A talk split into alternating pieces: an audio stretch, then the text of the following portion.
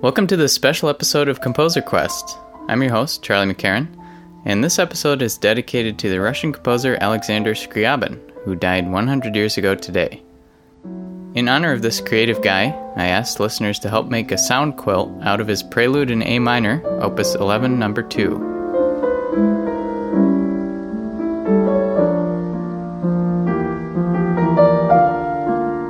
Each person signed up for a measure and then recorded it using whatever instruments they had at their disposal. In total, 68 different measures were created by 49 composers in all parts of the world, from Hawaii to Estonia to Taiwan. So without further ado, I give you Patchwork Scriabin.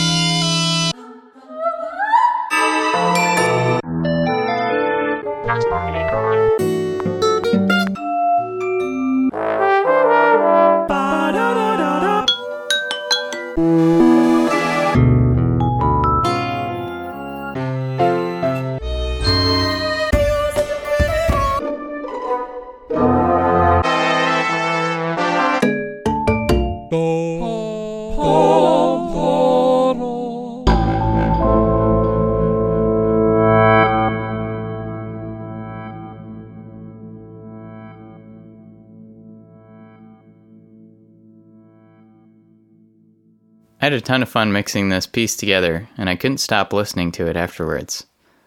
Last week I had the piano prelude stuck in my head all week, but now I have this crazy mashup version stuck in my head. If you want to download it, visit composerquest.com slash patchworkscriabin, and Scriabin is spelled S-C-R-I-A-B-I-N.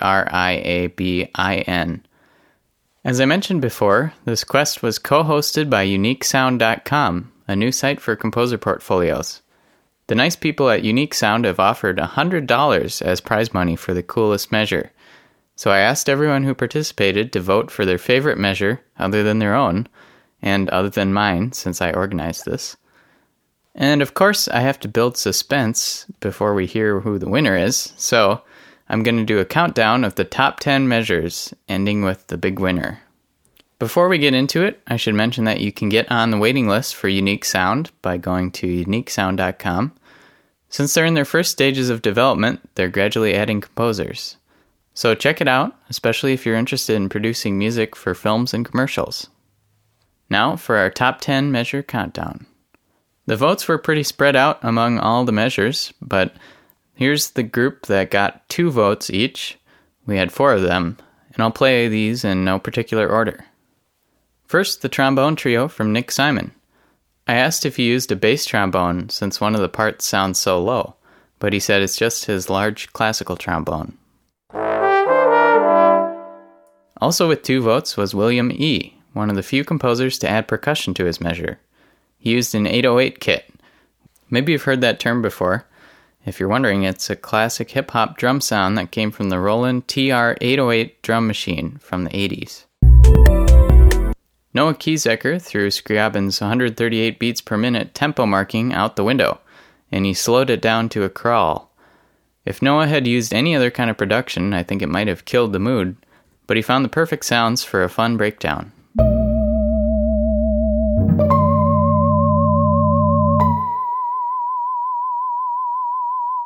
The final measure of the mashup also got two votes.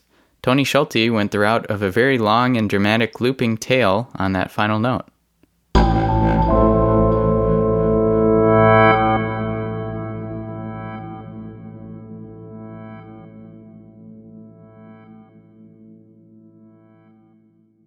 Moving on, we had four entries that got three votes each. Let's start with Will Robertson's a cappella vocal arrangement. Most composers opted for sounds other than piano, since that was the original arrangement, but Denise Hudson had a beautiful new take on it. She used piano and layered on woodwinds, strings, and some synths that sound like wine glasses. I have no words for Valentine Laforte's measure, only that I want him to make an entire remix for us all to dance to. The last measure with three votes is by Ben Burns. Ben responded to my request of giving me a little audio commentary about how he made the measure. So let's hear from him in his own words. Hi, uh, my name is Benjamin Burns, and I composed measure 15 and 27 of the quilt. Um, for Measure 15, I used FamiTracker, which is software used to create chiptune music. Um, specifically, it's designed to emulate a Nintendo sound chip, so it sounds very retro and cool. For Measure 27, I used my voice, which I don't do very often because I don't feel like I sing uh, terribly well, but it was a lot of fun to try anyway. Um, I had a lot of fun with this. It was a it was a good experiment, and um, seeing as the amount of time that it took to create the actual measure was minimal, it was satisfying to sit down for you know ten or fifteen minutes and just kind of whip something up real quick. A few other composers also sent me audio commentary on their measures, and I'll play those for you after the big announcement. So here we go. There were two composers who earned four votes each so we have a tie for first place. These two composers will split the winnings and each get 50 bucks from Unique Sound. So I'm pleased to present our Patchwork Scriabin winners, Tom Robson and Timon Wiancek. Congrats, guys. First, here's Tom's measure. He used a sample of a singer in the midst of a super climactic moment. Timon went the video gamey route and changed up the 3 4 rhythm by adding an interesting drum beat to it. So, congrats again to Tom and Timon. And congrats to all of you who finished your measure. We really made something cool, and I think Scriabin would be proud. Now let's hear from a few more composers about their process. Hi, Charlie. Hi, Composer Quest listeners. My name is Johannes, and I'm talking to you from Regensburg in Bavaria, Germany. So for the Scriabin patchwork, I was lucky enough to get my hands on measure 3, 17 and 58.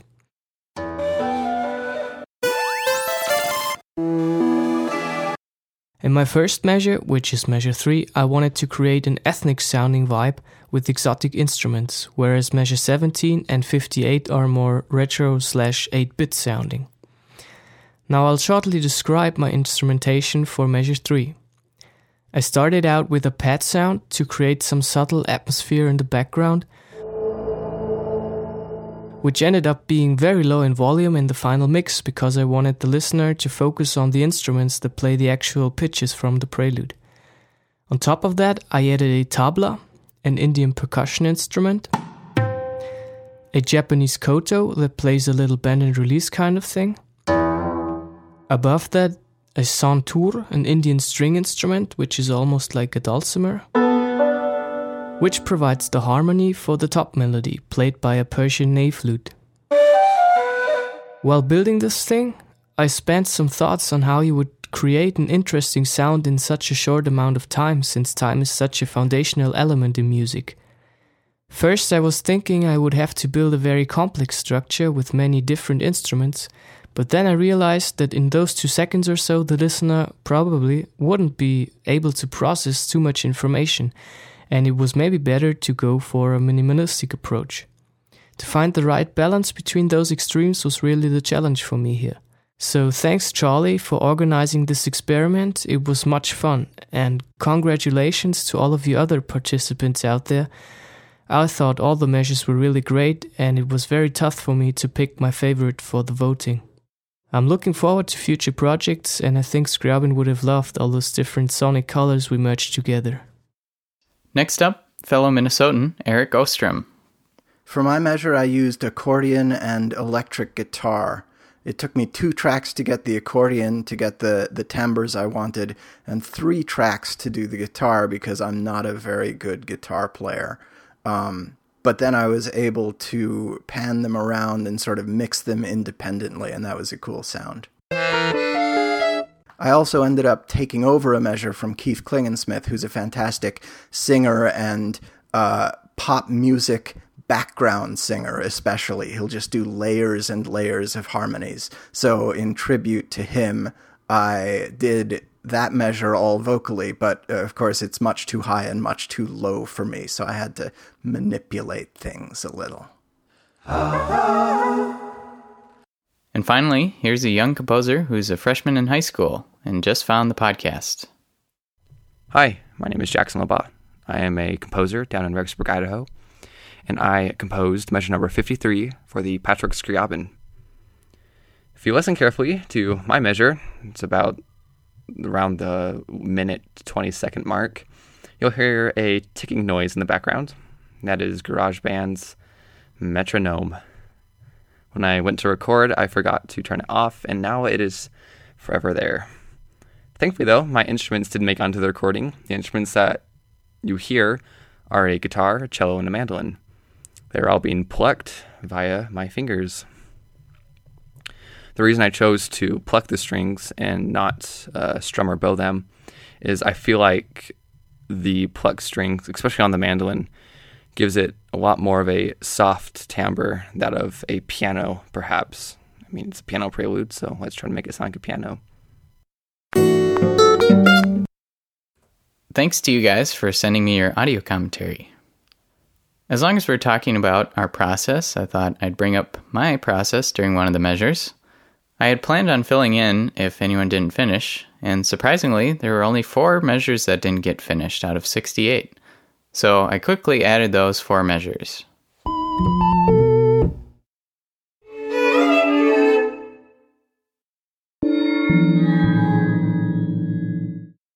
My favorite of the bunch is this one. I approached this measure knowing I wanted to use the same sounds as the Composer Quest Quest theme as a little Easter egg for you loyal listeners. My measure turned out to sound pretty different than the Quest theme. It still has the retro synth cheese, but because it's Scriabin, it seems instantly more deep and mysterious. I was actually really excited to see that measure 28 wasn't finished because I think it's my favorite part of Scriabin's prelude.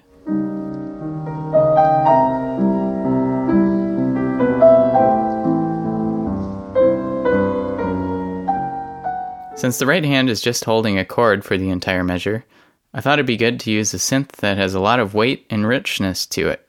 So I ended up using three very similar synths for each note of the chord. One panned right, one pan left, and one in the center. That flourish you hear at the beginning is outlining the same chord in each voice, but I just played the notes in a different order each time. My hope was that it would make it sound a little glitchy and give it some more character when all three voices are combined. I also added a harp layer and a synth string layer. So the top chord sounds like this. For the bass line, I made these three layers.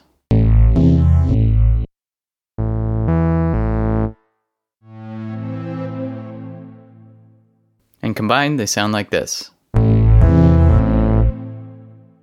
So here's the final mix one last time. So there you have it. Congrats again to everyone who participated. That was a lot of fun. The full credits are posted at composerquest.com slash patchwork along with a world map showing where we all live. If you want to get involved in future quests like this, Make sure to join my mailing list at composerquest.com slash email. Thanks for listening, and check back on Wednesday for a new episode of Composer Quest.